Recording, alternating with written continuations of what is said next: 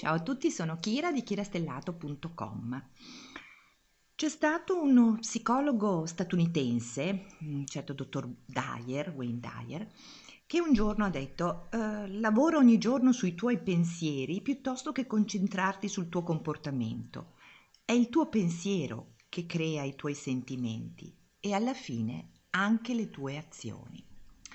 Eh sì, Wayne Dyer aveva proprio ragione, eh, infatti oggi parliamo di intenzioni e le intenzioni si sviluppano nel nostro pensiero. Quando parliamo di intenzione parliamo sempre di un fenomeno piuttosto complesso che è stato e può essere studiato e definito davvero in numerosi ambiti, ambiti come la psicologia, le neuroscienze, ma anche la filosofia, il diritto, la pedagogia, tanti tanti ambiti diversi.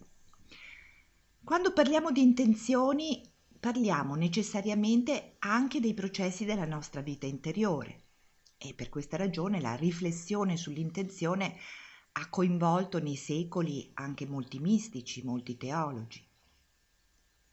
Ma che cos'è l'intenzione? L'intenzione possiamo dire che è la disposizione a raggiungere uno scopo orientando tutte le nostre energie cognitive ed emozionali al fine di raggiungere questo scopo.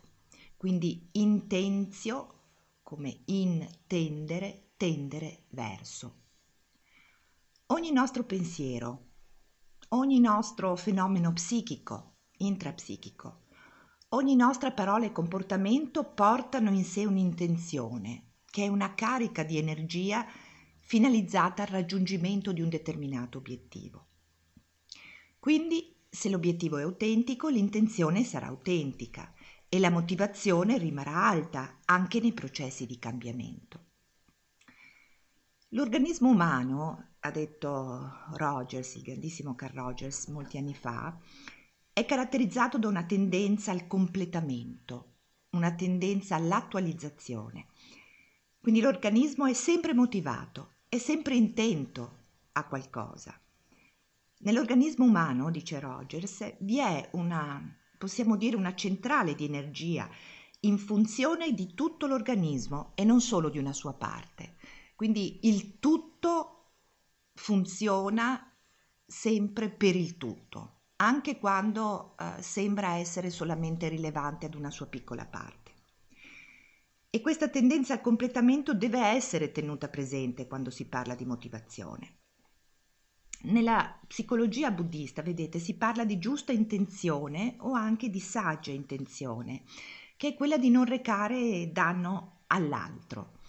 Quindi, se usiamo le parole con l'intenzione di non recare del danno all'altra persona, ma anzi di essere con l'altro in qualunque dimensione sia, anche quella del rimprovero, vedremo come queste parole, la stessa identica parola, cambi la propria energia direzionale.